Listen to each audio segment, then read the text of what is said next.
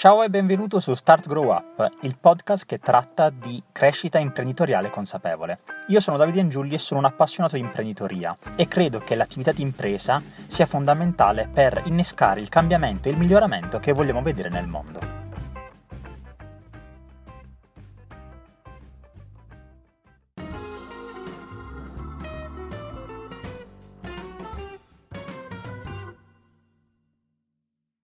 Benvenuti a tutti in questa nuova puntata di Start Grow Up. Qui con me oggi c'è Vito Verrastro. Ciao Vito. Ciao, ciao, bentrovati. Allora Vito, mm, io ti conosco, ovviamente abbiamo fatto due chiacchiere prima di iniziare e ci, mi sono informato nei giorni precedenti, però non do per scontato che tutti gli altri ti conoscono, di conseguenza partiamo con la domanda più classica che io possa fare, ovvero ti chiedo di presentarti dicendoci chi sei e di che cosa ti occupi quotidianamente.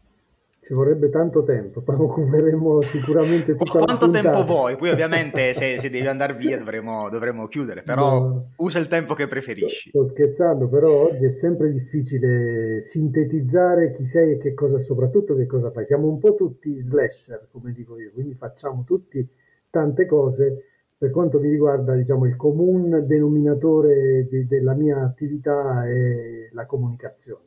Nasco come giornalista, uh, trafila nelle, nelle, testate lucane, poi esperienze in campo nazionale, soprattutto RDS, Radio Dimensione Suono, per quattro anni, faccio il corrispondente l'inviato, poi cambio dal te, dal, dall'ambito informazione a quello comunicazione, passo a fare uffici stampa e poi diversifico la mia attività. Oggi sono un freelance che ha, ha due partite IVE, masochisticamente, eh, un'agenzia di comunicazione e, e lavoro per eh, organismi pubblici e privati facendo appunto curando uffici stampa, facendo tanta formazione, consulenza e dal 2012 ho verticalizzato un po' le mie attività sul tema del lavoro, degli scenari futuri, della crescita personale e professionale, con un podcast che si chiama Lavoradio, che ormai appunto dal 2012 sono già nove anni, che settimanalmente racconto gli scenari del lavoro come cambiano in termini di opportunità. Poi ho creato dei format sempre che parlano del lavoro ai giovani, in particolare ce n'è uno che si chiama uh, Jobbing Fest, che porto nelle scuole e nelle università. Insomma, faccio tantissime cose, anche un po' di progettazione europea. Non mi faccio mancare nulla, Davide, perché bisogna divertirsi. E il lavoro per me è sostanzialmente divertimento, networking e tutto quello che comporta, per cui sto, mm, provo ad interpretare come meglio posso fare tutto questo riconducendolo ad un ambito che è quello della comunicazione che sento mio. Guarda, Vito, ci sono un sacco di slash in questa risposta che mi hai dato. allora, guarda, in realtà ho trovato tan- interessantissimo tutto il percorso perché ho notato che ovviamente sei passato dall'attività di giornalismo chiamiamola più classica, ad una versione poi sempre più digitale e poi ti sei orientato verso, verso il lavoro. Per questo ti chiedo, per te che cosa significa effettivamente lavorare? Come ti dicevo, lavorare per me è divertirsi, lavorare è fare qualcosa che, che ci piace, che genera valore non solo per noi ma anche per, per gli altri, che ci mette in contatto e in comunicazione con uh, tante persone positive per imparare ogni giorno qualcosa. Te lo dice uno che è stato sempre un po' timido e introverso. Per me il lavoro interpretato in senso di comunicazione ha rappresentato anche una svolta da questo punto di vista, cioè il poter fare del proprio lavoro un'arma, tra virgolette, molto positiva per incontrare persone, per ascoltare, a me piace tantissimo ascoltare più che parlare, e per imparare ogni giorno qualcosa. Questo per me è, è il lavoro che genera valore dopo tanti anni, io ne ho oltre 50, infatti ieri 54 e quindi... Auguri allora Vito. Grazie, ho iniziato a lavorare quando ne avevo 17, penso un po', quindi sarei già in età di pensione, ma ahimè purtroppo ancora c'è di strada da fare. Qualche annetto forse ce l'hai ancora da, da fare, Vito. Guarda, um, mi piace un sacco questa, questa cosa che hai detto, il fatto che tu nasci, diciamo, timido e introverso, però poi ti ritrovi ad aver fatto comunicazione, giornalismo, radio, podcast. Quindi mi chiedo come mai quando una persona ha un'indole così poi si ritrova a, a svolgere un'attività del genere? Qual è, qual è stato quella, diciamo, quel, quel trigger, quel, quel, grilletto che ti ha fatto fare il, il passaggio da una mentalità all'altra, diciamo così? Te lo posso rappresentare con una metafora che poi è reale, perché si, quando noi qui al sud, quando parliamo di spinte, tra virgolette, parliamo di raccomandazioni. Io l'unica spinta che ho avuto è stata una spinta fisica. Mm, alla, alla, vigilia della mia prima intervista radiofonica, ero lì con un grande registratore in mano tanti anni fa e dovevo fare un'intervista, ma ero timidissimo e non, non riuscivo ad andare.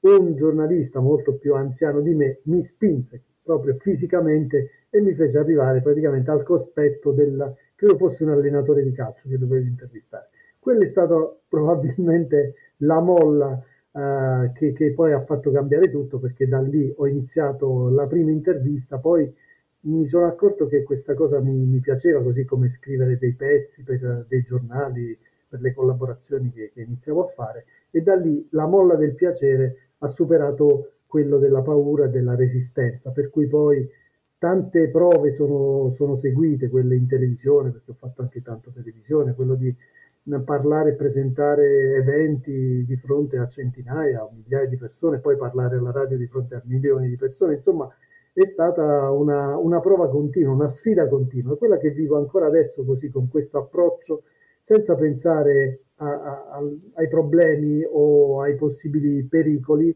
ma pensandoci e preparandomi adeguatamente per poi farle diventare sfide percorribili. E tutto questo mi è piaciuto e continua ancora a piacermi. Quindi essere consapevoli del fatto che hai, diciamo, un, un, limite, in questo caso affrontarlo, andare oltre, sfidare te stesso e non prenderlo come ok, sono fatto così e rimarrò sempre così. Assolutamente, è quello che poi da nove anni dico su, sul Lavoradio, è una delle frasi killer, sono fatto così, o in azienda abbiamo sempre fatto così, lo sappiamo, è una frase killer che ci taglia completamente le possibilità di migliorare, invece no.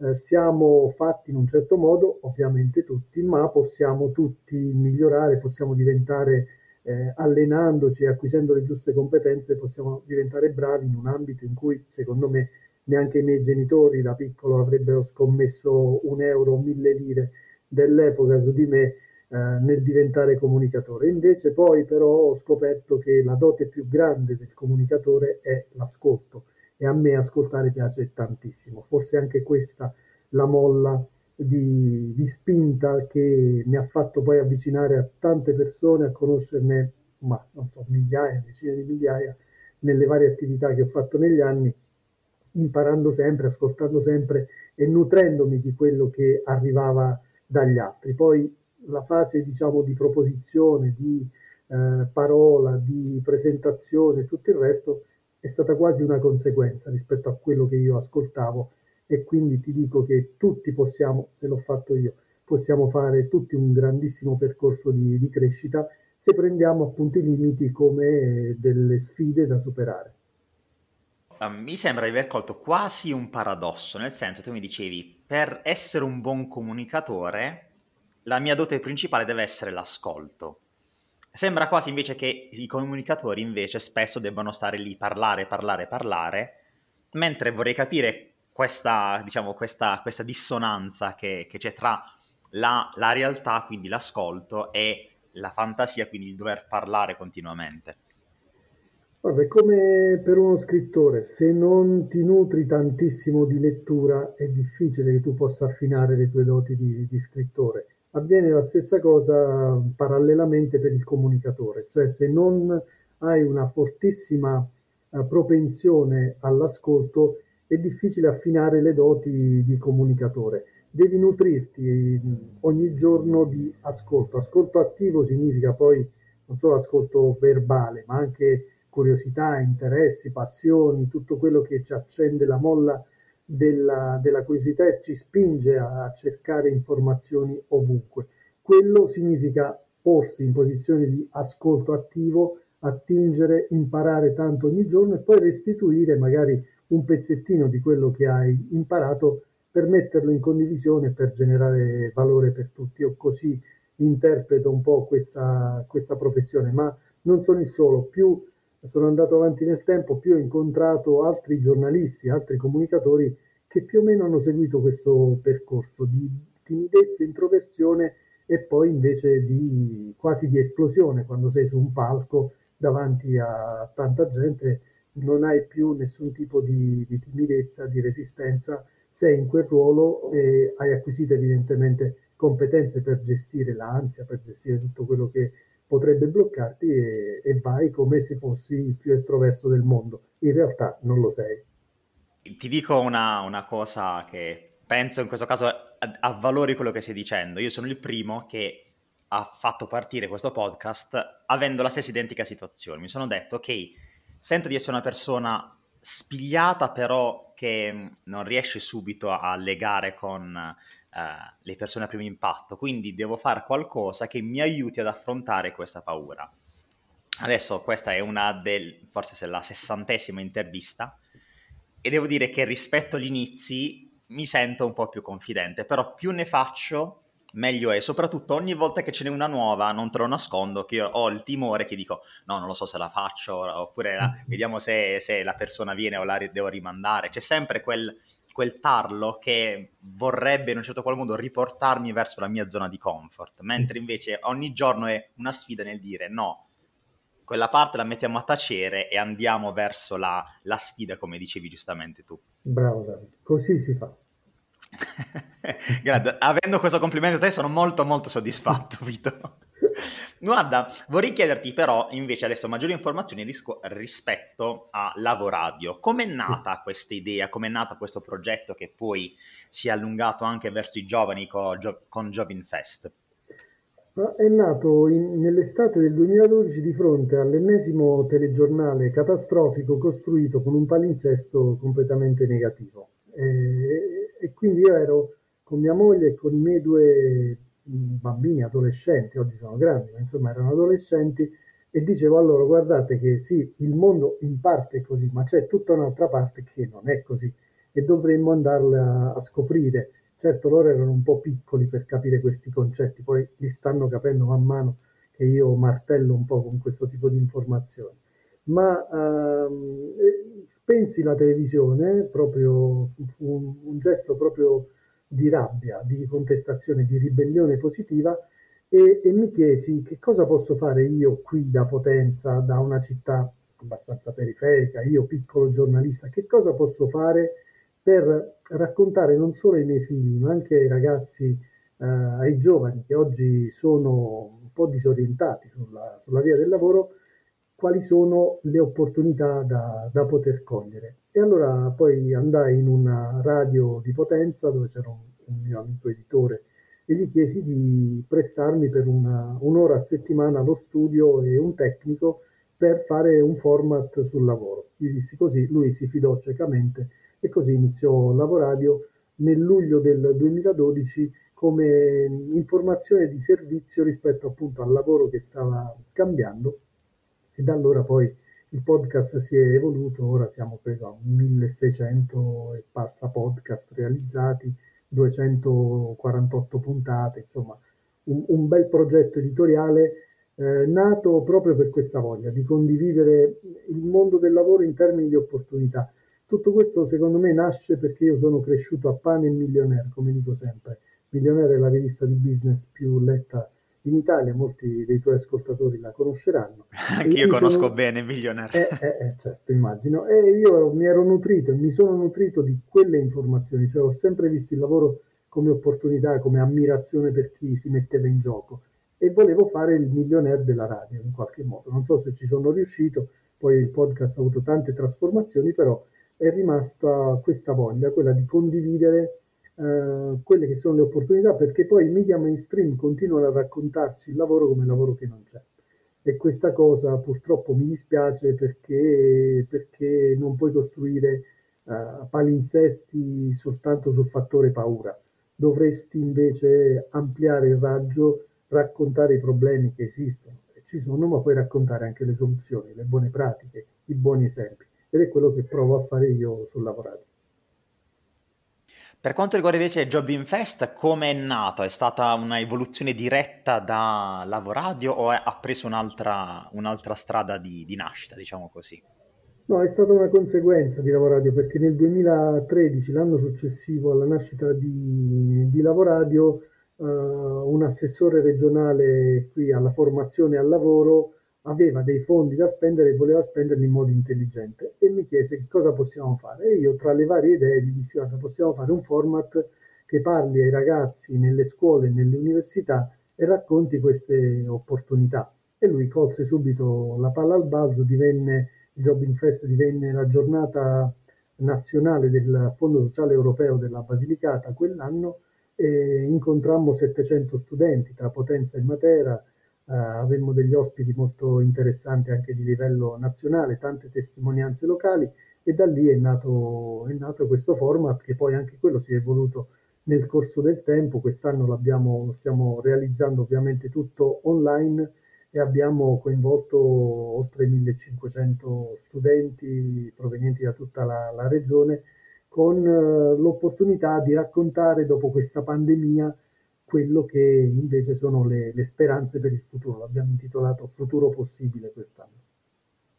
È un bel titolo pieno di speranza, appunto, anche perché, come dicevi giustamente, in questo periodo si sente tanto parlare di Covid, malattie, tutte le, tutte le imprese che stanno chiudendo, tutti gli imprenditori in difficoltà, però non si sta parlando di quanti invece stanno riscoprendo un modo nuovo di lavorare che non era stato possibile, non perché non c'è la, la possibilità, ma perché abituati a fare sempre le stesse cose nello stesso identico modo, ci si ritrovava a non voler considerare magari lo smart working, il lavoro da remoto, quindi tutte modalità che sono più vicine al, diciamo, uso un termine che è troppo diffuso adesso che è il work, life-work balance, quindi mm-hmm. bilanciare lavoro e, e vita privata, che in realtà è una cosa già possibile, quindi siamo dovuti arrivare a una situazione di crisi per scoprire che forse non dobbiamo solo dedicarci al lavoro, ma anche un po' di più alla vita. Che cosa ne pensi? Assolutamente sì, qua c'è un rovesciamento di fronte, infatti dico sempre ragazzi, pensate alla stretta di mano, era il segno di avvicinamento, il primo segno di avvicinamento tra di noi è diventato una minaccia assoluta. Quindi proviamo a rovesciare i canoni anche rispetto ai paradigmi imperanti, ai luoghi comuni del tipo non c'è lavoro. Che significa non c'è lavoro? Significa che è tutto fermo? Poi faccio vedere, dimostro ai ragazzi come l'altro lato del mercato del lavoro fa vedere che ci sono tante opportunità che non vengono colte perché mancano le competenze su tutte quelle digitali.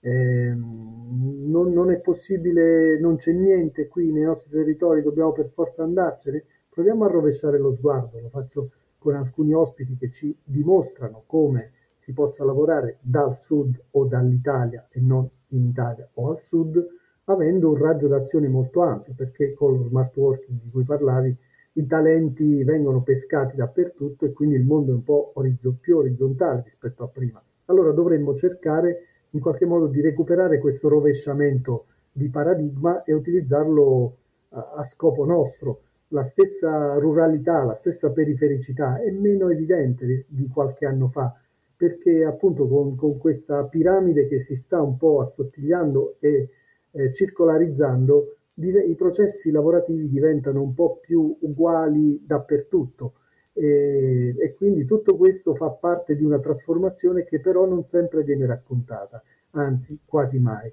E allora i ragazzi, i giovani soprattutto, ma non solo i giovani, restano comunque disorientati, spiazzati, impauriti e molti preferiscono ritrarsi in sé, preferiscono comunque aspettare che passi la tempesta. E invece, come diceva Gandhi, dobbiamo imparare a ballare sotto la pioggia siamo sotto la pioggia, sotto la tempesta e ci dobbiamo tuffare. Guarda, non c'è forse un consiglio migliore da dare in questo momento, proprio perché, come dicevi, molti dicono che aspettiamo che questa pandemia finisca per poter finalmente, mentre in realtà in questo periodo ci sono tantissime opportunità proprio perché è un periodo di crisi e molti sono fermi, quindi è un altro paradosso del dire se seguo tutto quello che fanno tutti, forse sto perdendo io delle grosse opportunità in questo momento.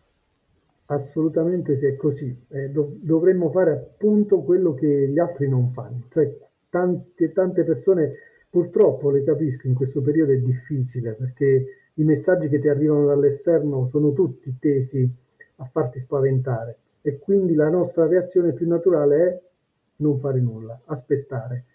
Eh, ma le cose accadono solo se facciamo qualcosa, non se aspettiamo e quindi dovremmo farlo. Anzi, questo è un periodo, era ed è un periodo di riposizionamento ideale per poi quando le dinamiche del lavoro saranno di nuovo a rimbalzo verso l'alto, trovarci pronti e farci trovare pronti e quindi attirare interesse e attenzioni per quello che è il concetto che a me piace di più oggi, che non è cercare lavoro ma attirare il lavoro, che è un, un concetto su cui dovremmo tutti ragionare molto perché ha a che fare non con il posto di lavoro, ma con il tema dell'occupabilità, che è tutt'altro, che è, cioè renderci appetibili dal mercato del lavoro in qualsiasi condizione esso cambi e sappiamo che cambia molto di frequente.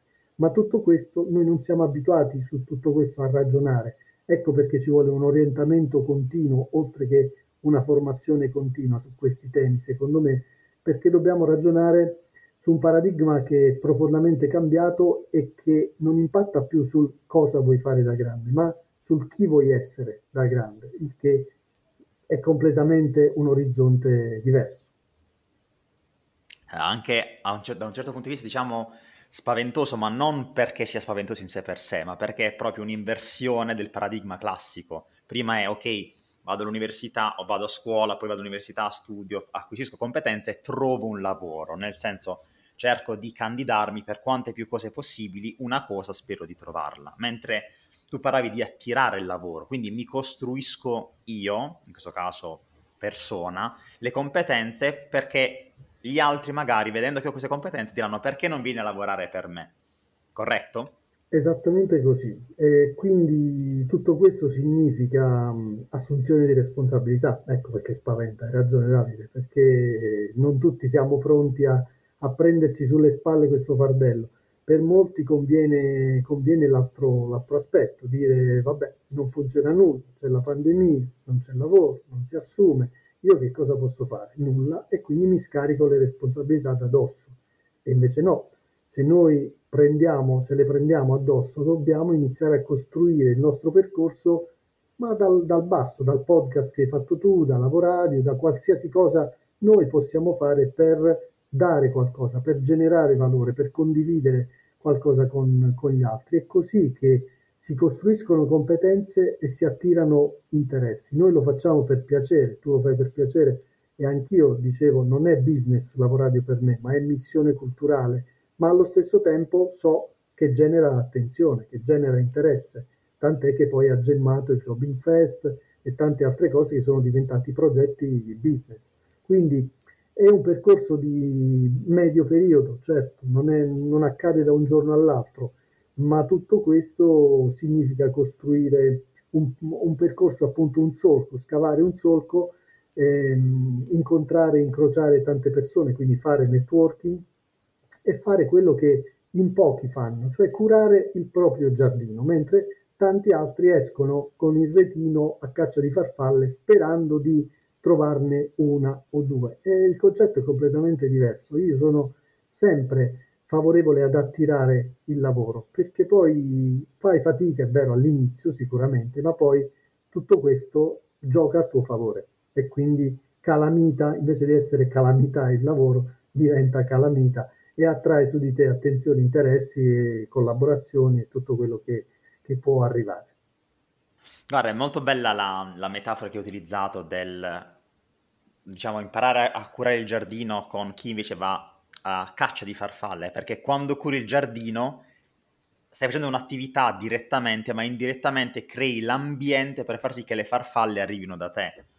Quindi stai creando proprio l'ecosistema per far sì che arrivino naturalmente senza che tu debba neanche muoverti, mentre invece al contrario sei attivo, ma stai cercando qualcosa su cui non hai totalmente il controllo. Quindi c'è questa, questa disparità che immagino non sia tanto, tanto semplice da dover sopportare. Vito, guarda, volevo chiederti una cosa rispetto al, al concetto di cui parlavi, del medio periodo. Cosa pensi mh, rispetto alla situazione in cui ci troviamo adesso, ovvero mondo digitale in cui siamo abituati ad avere tutto e subito, questo concetto di attrarre lavoro è più affine a un concetto di medio periodo, quindi il saper pazientare, non il saper aspettare, che sono due cose differenti. Co- come vedi questa, questo, questo confronto? Eh, lo vedo difficile, nel senso che soprattutto i ragazzi, i giovani, sono figli della, della click economy e quindi Amazon, ordini, scegli ordini, clicchi, il giorno dopo arriva a casa il prodotto. E nella vita non è così eh, ed è difficile anche un po' spiegarglielo. Io che ho una certa età, che arrivo dal mondo analogico, rispetto al tema, al mondo digitale, so quante facilitazioni oggi ci siano, quante cose che all'epoca non potevamo neanche sognare o immaginare. Chi nasce già nel mondo digitale magari non si rende conto di questo cambiamento ed è difficile andare a spiegare che ci vogliono un po' di sacrifici, che ci vuole un seme piantato ogni giorno, che ci vuole un po' di tanta pazienza per costruire i percorsi. Eh, immagino che non sia proprio un, dire, una metafora molto ben presente ai ragazzi. E infatti quando vado nelle, nelle università, nelle scuole, o fisicamente o in modo digitale, trovo ragazzi che su questo tema sono molto molto timorosi, nel senso che uh, hanno una passione e non la condividono, non fanno networking, non aprono un blog, uh, non si iscrivono al LinkedIn, cioè non fanno tutto ciò che dovrebbero fare in quegli anni per avvicinarsi al mondo del lavoro. E, e, però io penso che ci voglia anche qualcuno che prenda la responsabilità di raccontargliele queste cose, perché credo che se su dieci due fanno questo percorso, siamo, io sono già contento, nel senso che avrò persone che hanno la capacità di pensare e di investire su se stessi. E poi quel medio periodo non è il medio periodo di, di 30 anni fa, il medio periodo di oggi parliamo di sei mesi, parliamo di otto mesi, parliamo anche di un anno, ma un anno di investimento, magari mentre fai l'università, io non credo che costi tantissimo, eh, però i risultati che genera sono enormi bisogna solo avere la capacità e soprattutto la consapevolezza di volerlo fare. Invece trovo sempre ragazzi che magari vanno all'università e percorrono questo corridoio centrale, ogni tanto a destra c'è un esame, ogni tanto a sinistra c'è un esame, in fondo c'è la tesi, ma forse si perdono tutto quello che c'è intorno, che è anche esperienze di vita, tutto quello che loro possono acquisire eh, e che fa la differenza in termini di soft skills, di competenze trasversali, che solo così puoi imparare, anche se ci sono tanti corsi, ma insomma la vita ti offre poi le, le esperienze migliori per maturarle. Guarda Vito, um, parlando di questi argomenti e ritornando a una cosa che stavi dicendo prima, mi hai detto il, sia Lavoradio che Job in Fest sono partiti in un modo e hanno subito un'evoluzione. Parlando di evoluzione mi ricollego a un argomento che mi è molto chiaro e che voglio capire tu cosa ne pensi, ovvero quello della sperimentazione.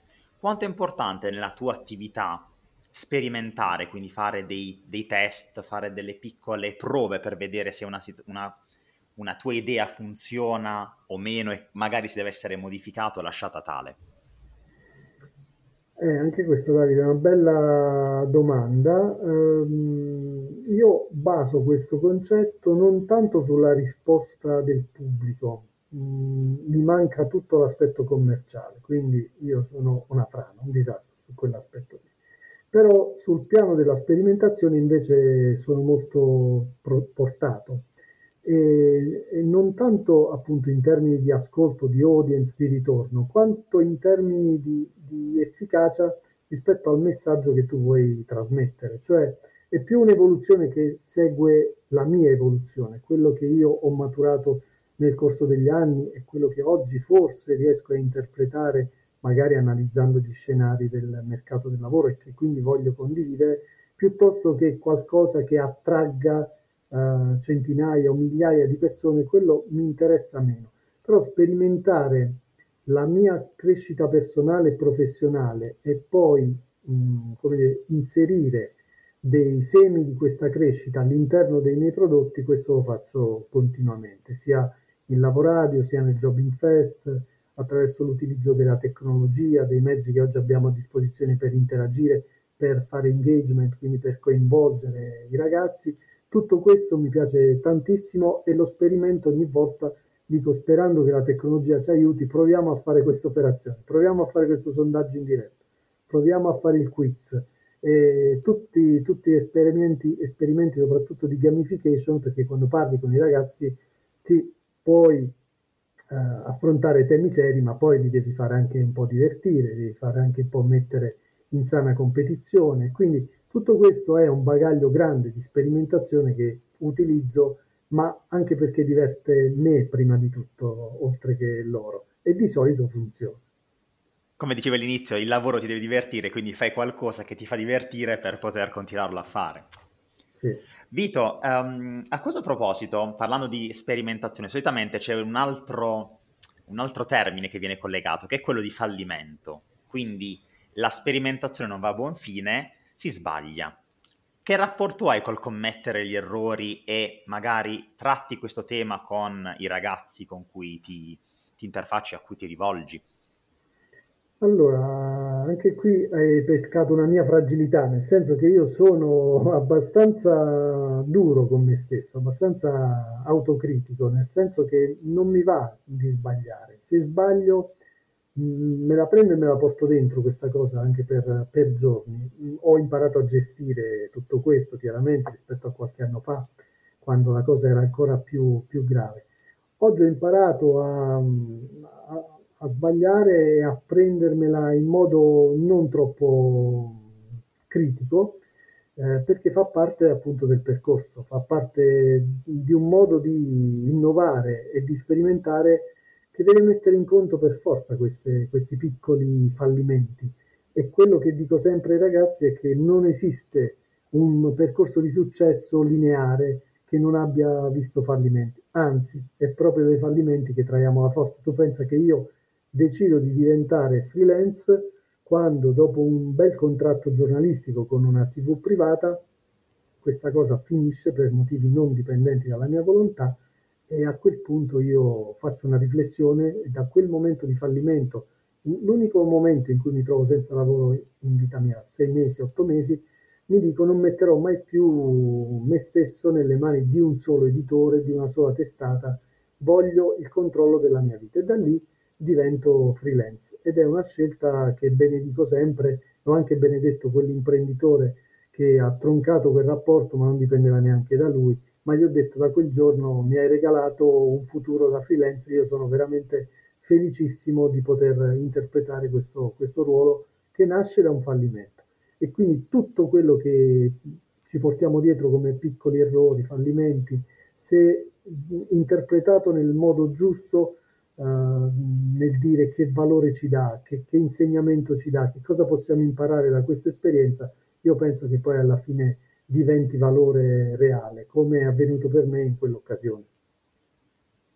Quindi diciamo in quel caso quel fallimento è stato una, una qualcosa di difficile da affrontare, ma anche un, uno stimolo ad assumerti la responsabilità della situazione e dire ok, cosa posso fare io, Vito, per superare questa, questa situazione? Certo. Quindi, come dicevi prima, si fugge dalla responsabilità, chi fugge dalla responsabilità attende, chi invece se la prende la responsabilità diventa sì. un protagonista in questo caso, il protagonista della sua stessa salvezza, diciamo così.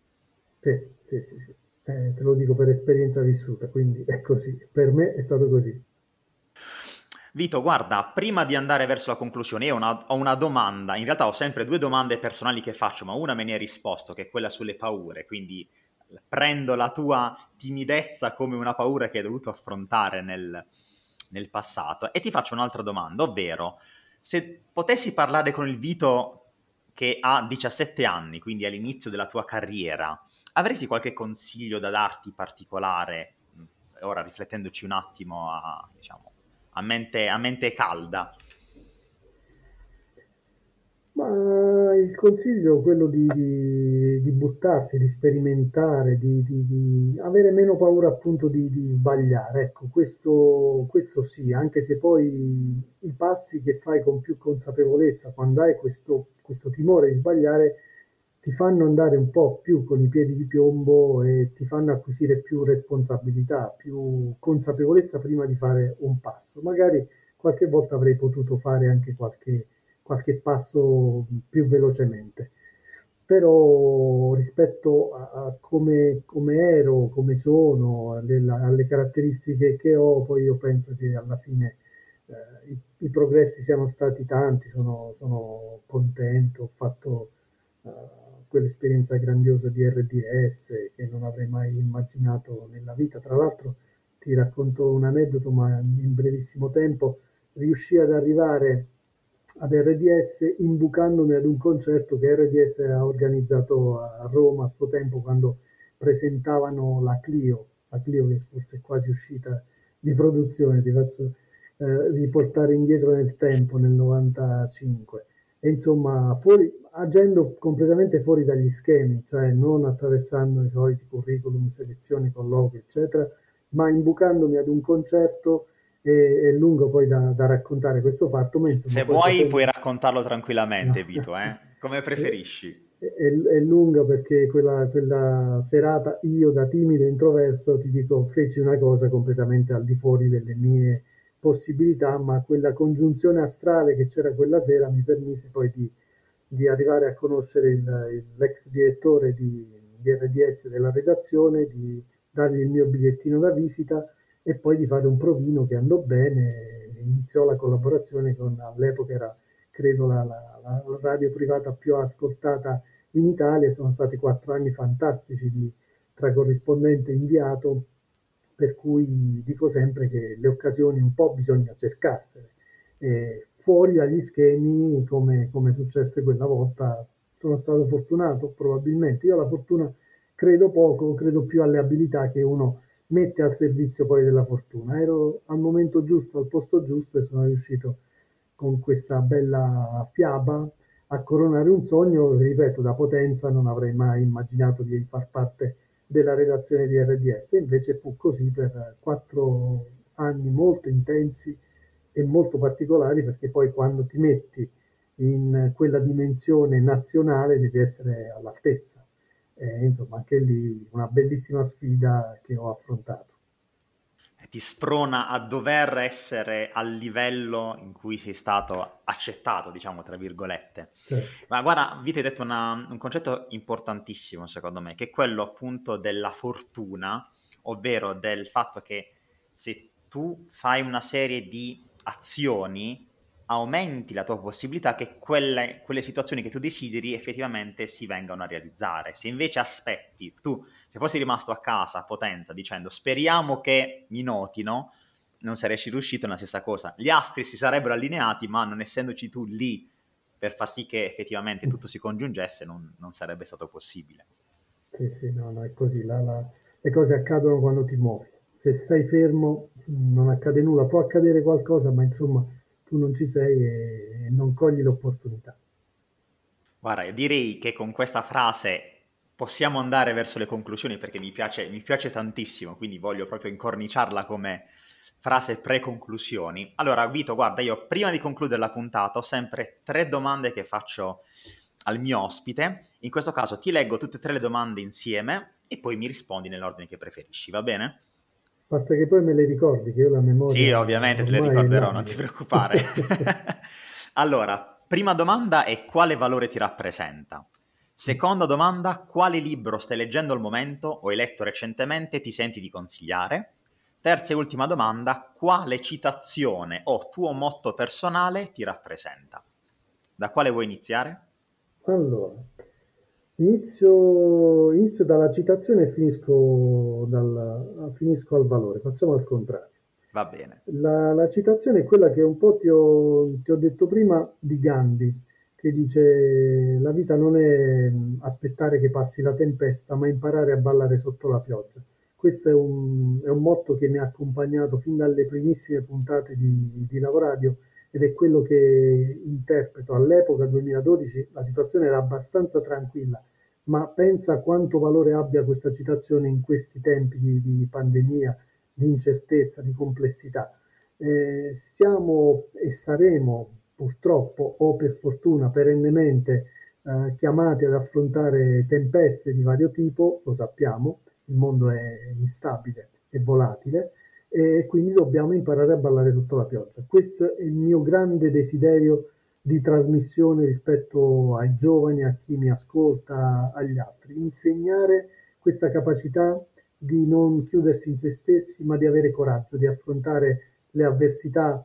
Le barche sono fatte per, per andare al largo e poi per tornare anche piene di cicatrici, ma non per rimanere a riva. E quindi noi dobbiamo affrontare questo, questo viaggio il, il, libro, se potessi girarti questa webcam ti farei vedere eh, la mia libreria che è stracolma di, di libri tutti belli, interessanti tra lavoro, scenari, personal branding, crescita personale e professionale. Sono un divoratore di libri. L'unica cosa su cui sono compulsivo è l'acquisto dei libri e quindi capirai che ne, ne ho tanti. Ma anche leggi... se vuoi consigliarne più di uno, per noi va bene, Vito, eh? Non, eh, è, non, ti, non ti limitare a uno. Va bene, volentieri. Allora, il primo sul tema del lavoro, quello che a me ha, diciamo, ha lasciato il segno, si chiama Il lavoro non è un posto. È di Lorenzo Cavalieri, che è un grande HR manager, scrive sul Sole 24 Ore siamo diventati amici, abbiamo delle collaborazioni in comune, tutto nasce da questo libro. Quando io ho letto Il lavoro non è un posto, mi sono illuminato, ho detto, caspita, c'è qualcuno che molto meglio di me sa raccontare questo nuovo paradigma. Quindi gli ho scritto, gli ho fatto i complimenti e siamo diventati amici, è stato ospite del Jobbing Fest per più di qualche edizione, adesso stiamo collaborando insieme a diversi progetti. Lorenzo Cavalieri è una grandissima persona, tra l'altro è pugliese, salentino, ehm, ed è un professionista eccellente, quindi questo lo vorrei sottolineare. Un altro libro importante per questi tempi, che sono ibridi da tutti i punti di vista, si chiama Contaminati ed è un libro di Giulio Xait. Giulio Xait è, lui si definisce un musicista fallito, ma sostanzialmente è un grande esperto di temi digitali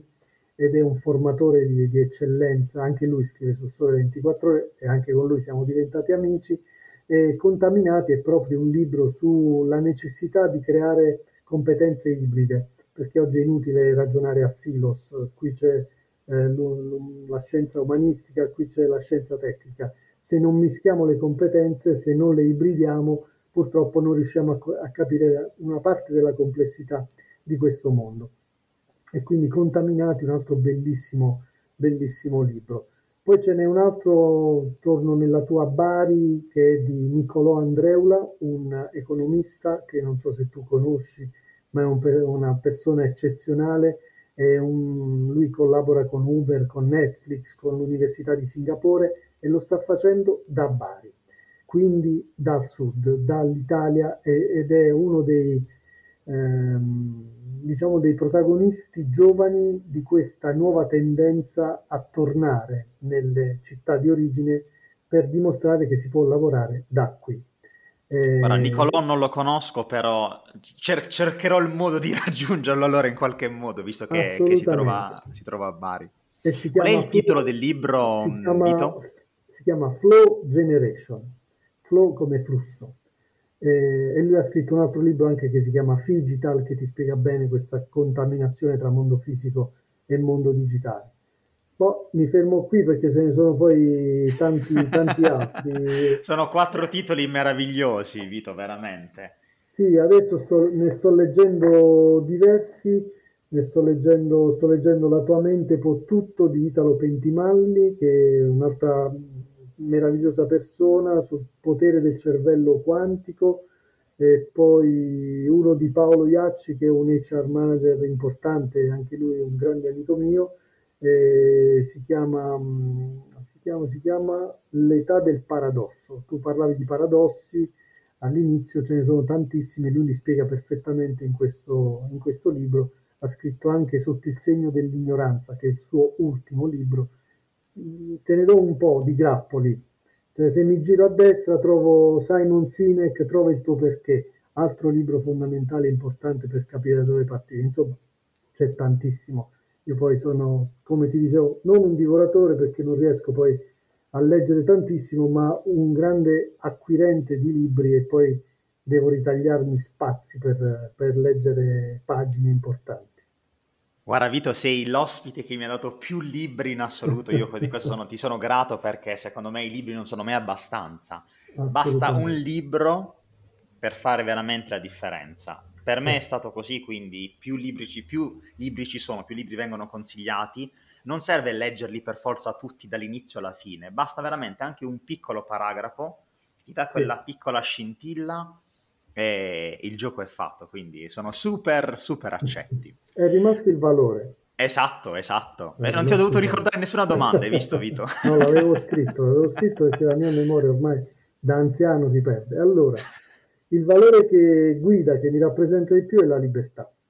Non avrei altro valore da mettere su. Mm, la libertà per me è qualcosa su cui non possiamo derogare, ecco. E da qui la libertà di poter lavorare nel modo in cui si, si, si desidera, da dove si desidera, ehm, realizzando percorsi anche strani, anche un po' fuori dal comune, ma sempre con l'idea di raggiungere quella libertà che ti permette di svegliarti la mattina con il sorriso, di andare a letto la sera un po' probabilmente stanco dopo tante ore di lavoro, ma soddisfatto. E questa libertà non ce la possiamo e non ce la dobbiamo negare, intorno a noi. Lo vediamo, c'è tantissima gente frustrata, tantissima gente che accetta qualsiasi lavoro pur di portare a casa un mezzo stipendio, io credo che non voglio giudicare nessuno ed è, non è giusto farlo, però credo che dobbiamo ambire e aspirare a qualcosa di più, perché poi ne va della nostra salute, ne va della nostra felicità, di quella familiare, di quello che noi possiamo dare all'esterno. Se non ci nutriamo di questi valori positivi, alla fine eh, ingoieremo veleno, sì, porteremo a casa magari un mezzo stipendio, qualcosa che, ma poi che cosa, che cosa resta? Saremo ingabbiati comunque nelle nostre frustrazioni. Allora io preferisco eh, mille volte una libertà povera dal punto di vista economico, ma, ma ricchissima di, di, valori, di persone, di scambi, di, di tutto quello che, che porta ricchezza dentro la nostra testa, nel nostro cuore piuttosto che, che i soldi o, o, altri beni materiali. Uh, io agisco così, ho sempre agito così, ho rifiutato anche lavori e contratti a tempo indeterminato anche uh, economicamente vantaggiosi perché non rappresentavano quel mio orizzonte di libertà. E, e continuerò, penso, a fare queste scelte ormai dopo i 50, puoi permettertele anche e quindi continuerò a ragionare in funzione proprio della mia libertà. Guarda Vito, con questo valore meraviglioso direi che possiamo concludere ufficialmente la nostra chiacchierata, quindi io veramente ti ringrazio ancora un sacco per essere stato con me oggi. Sono io che ti ringrazio Davide perché chiacchierare così è sempre piacevolissimo e poi non abbiamo tante occasioni di, di, di farlo, quindi è bello. E complimenti per quello che fai. Grazie, grazie mille veramente Vito, ti ringrazio per, per, i complimenti. Io ovviamente ringrazio anche gli ascoltatori che ci hanno ascoltato fino a questo momento e noi ci vediamo alla prossima. Ciao a tutti!